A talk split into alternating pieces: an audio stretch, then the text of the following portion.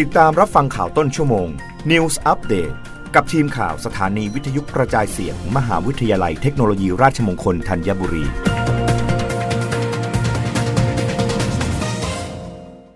รับฟังข่าวต้นชั่วโมงโดยทีมข่าววิทยุราชมงคลธัญบุรีค่ะ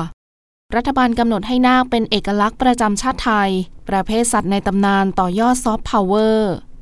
นางสาวรัชดาธนาดีเรก รองโฆษกประจำสำนักนายกรัฐมนตรี ปิดเผยภายหลังการประชุมคณะรัฐมนตรีเมื่อวานนี้ว่า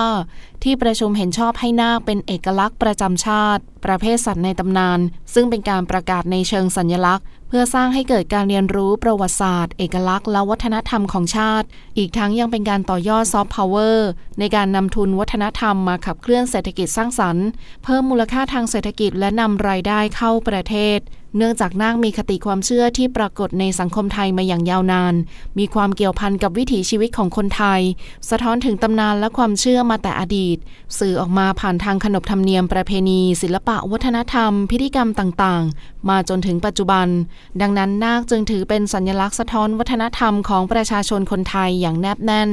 ทั้งนี้จากข้อมูลของกระทรวงวัฒนธรรม พบว่าปัจจุบันประเทศที่มีสัตว์ประจำชาติ ประเภทตำนานเทพนิยายและความเชื่อ มีจำนวน